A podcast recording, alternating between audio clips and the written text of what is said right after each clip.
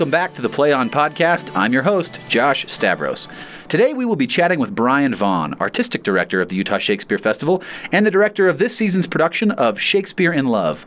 Brian has performed for the festival in over 52 roles in 22 seasons, including title roles in Hamlet, Henry V, Cyrano de Bergerac, and many, many more. He's performed with the Milwaukee Repertory Theater, Arizona Theater Company, Chicago Shakespeare Theater, among many others. Brian Vaughn, thank you for joining us on the Play On podcast. My pleasure. Glad to be here. Thank you. Uh, let's. This is. Uh, we're excited to talk today about Shakespeare in Love, uh, which of course you directed. And before we do that, though, we are in the unique position of having not only the director of the production but the artistic director of the theater with us. And so, regarding Shakespeare in Love, I'd love to hear a little bit more about how this script came to the Utah Shakespeare Festival. Sort of your the process of you seeing it or somewhere else or connecting with Disney Theatrical. How did how did the Shakespeare Festival get lucky enough or uh, utilize your uh, network enough to get this production? Sure. Yeah. Um, well, I was on a development trip uh, that we take here at the festival, which is uh, an a yearly event where Fred Adams will take members of of you know patrons and donors on, on, an excursion for two weeks you know at a time usually during March or April. And um, and it's a, a friend building sure. uh, you know um, donor tour development tour. And um, we this particular tour was to Scotland and to London and to um, you know go to Stratford and so forth. And I actually saw Shakespeare in Love on the West End. Actually jump forward a little bit, um, when we were doing a production of Peter and the Starcatcher here in uh, 2013, mm-hmm. we did a production of that play, which is uh, developed by Disney Theatrical and Tom Schumacher, who's the president of Disney Theatrical, came out to see Peter and the Starcatcher because it was a regional premiere, the first regional production after the Broadway production. And while I was giving him a tour of the grounds, they saw the Adams Memorial Theater, and he said, "Oh my gosh, this is an amazing venue." And um, you guys should look at Shakespeare in Love. And I was like, Shakespeare in Love? I didn't know it was being made into a, a play. And uh, sure enough, you know, that was the sort of the first um, landmine that happened in my brain about the project. And then, flash forward, we then saw the play on the West End that, that Disney was developing um, uh, for the London production.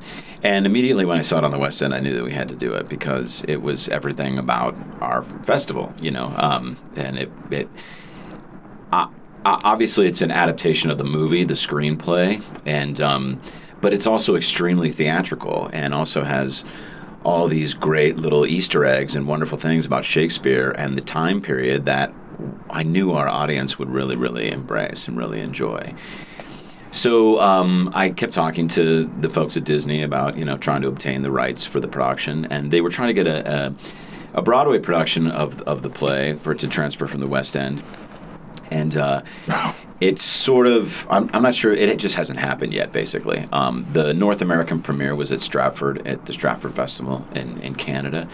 And then they released the rights to three regional companies in the united states um, oregon shakespeare festival the chicago shakespeare theater and the utah shakespeare festival. So we were one of three that sort of obtained the, the regional premiere mm-hmm. of, of this play well, when we obtained the rights, we knew right away that you know what we knew that could set us apart from these other productions is that we could put this production outside in a venue that is synonymous with what the play really is is the creating of a shakespeare play um, and in a venue that's reminiscent of the rose or the curtain or the globe. And also that we have a unique opportunity because we are a true rotating repertory theater that we could put this play opposite Romeo and Juliet, and we could have shared members of the cast, and our audience could see an origin story about the writing of Shakespeare and uh, and writing of Romeo and Juliet specifically. And then the very next night, they could actually see Romeo and Juliet. Um, so that just looked like a great opportunity, and um, you know, it's been really fun to work on. It's a great little Valentine to theater and to um, to Elizabethan theater specifically and it's been extremely rewarding. And I, I, I, think audiences really like also being able to see this sort of fictitious, you know, idea about Will Shakespeare, and then the very next night see R&J and, and the depth and the, um, the poetry that exists in Juliet and Romeo. And um, how this potential love affair might have played out and how that was formed into what we know as one of the greatest tragedies of all time. Excellent. Um, so you mentioned that this is uh, you know an adaptation of the Academy Award winning film version of the, of the same name, Shakespeare in Love. As a director, did the did the did the existence of the film uh, change your approach? Did you feel did you feel obligated to reference it? Did you feel more interested in breaking completely free from it? What was your process as far as referencing the film and the creating this unique stage play. As you say, it, it takes place in the, the plays in the theater. It's not moving around. You don't have the benefits of a, Yeah. a film. What what? Well, that I mean, that was the, the tricky thing about it. First off, I loved the film when I saw it the first time. It was came out in the in the '90s, and uh, I loved it. I was kind of a theater geek at the time, and um, it changed my perception of who William Shakespeare could be. You know, I, I was used to looking at him in the cover of my complete works, and with a receding hairline and a big old ruff, and kind of a weird-looking guy. and that movie was uh, really wonderful because it was like, oh no, he could have been a leading man, and. Um, you know, a, a young, a sort of obs- passionate, obsessed playwright who's trying to crack a new form, and that really spoke to me in in the movie. So the idea of it being a stage play, I thought was just a really unique, and they've done a good job in the screenplay. Um, Marc Norman and Tom Stoppard wrote the screenplay. And it's adapted for the stage by Lee Hall. And Lee Hall's written some plays, um, The Pitmen Painters. He's also um, known for um, adapting Billy Elliot to the stage, um, and of course, then Shakespeare in Love. So there's an understanding of theater. There are some new scenes in the play that aren't in the movie that I also think was really smart on on on Lee Hall's part and sort of threading in the Marlowe character, um, the Christopher Marlowe relationship in this play is a little bit more pronounced than in the movie. The movie, um, Marlowe's sort of an elusive kind of guy who Will Shakespeare sort of meets periodically. But in this, you really get a sense of their friendship and the camaraderie that existed between these authors at the time, and both of their striving to create a new form and to write plays of significance and meaning. And this was a huge change for Shakespeare at the time, you know, writing something more than um, sort of a graphic tragedy, you know, and the Titus Andronicus had been previous to this time. And obviously the comedies that they, they mention in the play, Two Gentlemen of Verona, um, you know, are they're not really viewed as like the greatest comedies of all time. you know, they're Yeah, a little bit yeah. clunky, they're a little bit um, disjointed, and there are things like a dog and that stuff like that that they they poke fun of in this play. But that blend of sort of comic tragedy coexisting together in a new form was really being woven here at this time, and I think they've done a really good job in that in this play of seeing Shakespeare try to write something with purpose and meaning, and that is more significant than just sort of fluff, you know. Um, and it also, you know, Romeo and Juliet sparked a new, uh, a whole new thread for his writing, and you know that followed with Twelfth Night and Hamlet and Julius Caesar and Henry V and all these plays, which we view as some of the you know greatest um, plays in literature. Um, this play sort of really shows Will, I think, at a a turning point both in who he is as well as how he thinks about the form, and I, I really like that in the adaptation. Let's carry on with that. Talk to us about uh, working with uh, Quinn Mattfeld, the actor playing Will, to create. As you, you know, I like the way you said it. This sort of young leading man. In my mind, I thought of him sort of. He's just sort of a working stiff. That there's, you know, t- when you take him off the cover of that book and you plop him in this story, he's just a guy trying to make a living, live his life in London. How did you and Quinn work together to create this version of that character? Well, I knew that I wanted Quinn uh, from the beginning uh, because Quinn is a master of comedy, and he also has a tremendous vessel uh, uh, and soul to him. He's he's a very passionate individual, and he's very intelligent. And I thought that all of that really embodied who Will Shakespeare was to me. That I think is formed in the plays. You know of he, he's also a bit of a rake and um, and kind of a leading man and and and a comic, as well as this guy who has this just really really passionate heart and um, I knew that Quinn could possess some of that stuff. And so I was very interested in, in putting Quinn in the play, and I've loved working on it with him. And then, of course, the opportunity for he and his wife, Betsy, to play Viola, um, who is the muse for Shakespeare in the in the piece, was a no brainer. Mm-hmm. And I, Betsy is tremendous, and she really captures everything about Viola that I love. I mean, the play is really about Viola. Um, and how she becomes sort of an archetype for all of Shakespeare's heroines. And um, it's easy to fall in love with Betsy in that regard because there's just a recklessness about her and a, an abandon uh, quality to her where it's just she's just living so in the moment and um, you know Viola is a character who is impacting change in their their world around them and she's also another sort of form of the queen, a very powerful woman in a male dominated society who's driven by her own ideals and, um, and passion. And I thought Betsy really captured that, as well as she also has this spirit about her that is um, kind of tough, you know, mm-hmm, and mm-hmm. Um, which also I think is Viola, who disguises herself as a boy and she risks everything in her life to to do this thing to to follow her heart, which is being in the theater and um, it's it's really great, and the you know obviously there's this tremendous built-in chemistry between the two of them also, which you just can't get with people that they just met each other on the first day of rehearsal. yeah. You know, you can sometimes get there, but you know, it was just so built in with the two of them, and um, it really resonates throughout. I, I, also want to mention, uh, sort of in answer to your question previous about the sort of theatricality of the uh-huh. piece, and that is the trick of, of doing the play. Um, because it's not a screenplay and and how you how you answer those questions theatrically that you can easily solve in a movie became kind of the big hurdle. You know, how you jump from one scene to another so quickly. Betsy changes clothes uh, like 13 times in the play, where oh she gosh. goes from a woman to a man to a woman to a man.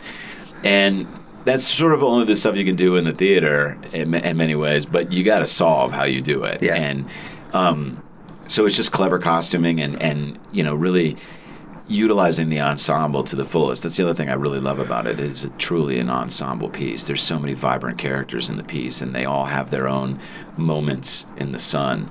Um, Ned Alleyn, who is a leading actor who plays Mercutio in the piece, and Burbage and um, Henslowe, uh. I mean, they're they're all, and of course the Queen herself. They're they're these great little theater moments that all of them have a, their step up at the bat and get to swing, um, which is great. As you're sitting here talking about this, it got me thinking. You've you've directed a number of productions. You've you've directed a number of productions, and you've acted in many, especially on our outdoor stage. Did you find yourself with this ensemble, with this cast of characters, creating this Shakespeare world? Did you find yourself sort of waxing nostalgic at all for your own ensemble experience, whether at the festival, whether at Milwaukee Rep, like thinking about, I just thought about like you in the early 90s or you in the mid 90s and just the wild and crazy adventures at working at a theater like just yeah. just being in a summer ensemble oh like, absolutely did that play yes. into this at all for you very much so i mean the the play is that it really captures that sense of people coming together to create art you know, and they come from all walks of life to do it. And in this play, you see the author, the producer, the leading actor, the nobleman, the, the you know, the the bartender. Um, these people who are all just driven to sort of want to be an actor and and that sort of comes together and oftentimes especially in summer companies where it's a bit like summer camp you yeah. know and you, you have 17 weeks and you travel to cedar city utah and you live in apartments and you hang out all the time, but you get to do this thing that you love and, and pour your heart and soul in, into the work. And yes, I, I am often reminded of that. You know, I spent a lot of time here, obviously, my, my formidable years here at the Shakespeare Festival, starting in the Green Show, and then, you know, um, as a journeyman actor, when I would watch these leading men, you know, and these leading actors and these leading women, and, and just be really drawn to what was working for them that I could try to instill in my own work. And the same thing when I was at the Milwaukee Repertory Theater, I was a resident company member there. And Joe Hanreddy, who was the artistic director at the time, really was about this idea of ensemble. And, um, you know, you getting one great leading role in the season, and then the other shows in the season you're playing supporting parts and you're supporting those around you. So that that's really built into the fabric of who I am as an artist. I think in many ways. Um, and I know that it has been here at the festival um, with Kathleen Conlin, who was the casting director here, and J.R. Sullivan when I first came on board. It was very much that you're going to play this leading role, and then you're going to play this supporting role, and then you may even play this very small uh-huh. supernumerary role. That's what it was about, man. Uh, great. I get my chance in the sun, and then I get to support others at, for their chance in the sun. And um, yeah, I think about it all the time. you know, it's um, it's also what's great, you know, it, the idea of a company, it also provides new challenges for people and new opportunities, as well as a platform to fail, you know. Yeah. Um, Want a support network to do it. Like you can work together yeah and support each other absolutely and you know we the audiences here in utah are just tremendous there's such a this great energy that comes across from our audiences because they want to be here. They travel to come here. They they they want to be entertained. They want to be moved. Um, so that sort of synergy in the mm-hmm. moment is really great. And in a play like this, where it's all about that, is sort of twofold. It's great. I'm glad you mentioned the audiences. That was actually my next question. Is you know people. Do you have to be a super Shakespeare aficionado to enjoy, or experience Shakespeare in Love?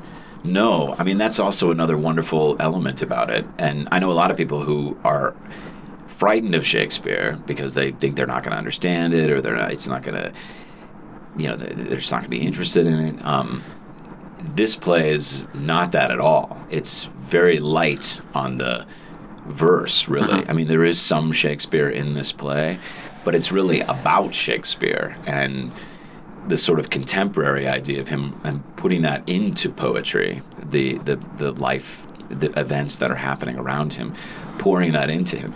So I actually think it's a really good introductory way to get into Shakespeare in many ways. And, and I also think, you know, I always say to people that might be afraid of Shakespeare, it's like you have to give yourself the first 20 minutes and just let it wash over you. I have that. Sure. I see Shakespeare plays all the time. I sit in auditions. I, I know the pieces that they're doing. A lot of times I can quote them, but it takes your ear the first 10 minutes in the play to go, oh, we're speaking verse. Uh, we're speaking prose and tuning your ear into the play. That's just a reality of what this is. And many times I find that people, when they're afraid of Shakespeare, more often than not, they're trying to get too much all the time. And if you just sort of step away from it and let it wash over you, I think you'll see uh, more success in how it's resonating with you.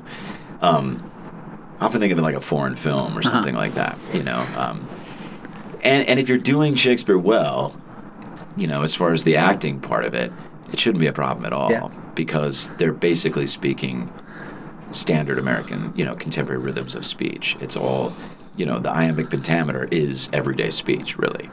Um, that's some technical stuff around that, but um, yes, I think this play is a great introduction to that world. You don't have to know a lot about Shakespeare. Um, if you do know a lot about Shakespeare, it's even more fun because you're looking for all the little Easter eggs and all these lines that are thrown out that he's peppered into all his different plays and references but absolutely not. You do not need to be a Shakespeare buff to to enjoy this play. Um, it's about people and it's about creation and it's about the spirit of impacting change through art, really. Um, and that resonates for anybody, whether they're, you know, the greatest aficionado of Shakespeare or the, or the new person coming into it. Perfect. Brian Vaughn, thank you so much for joining us today on the Play On podcast. Thank you. My pleasure. Come see Shakespeare in Love.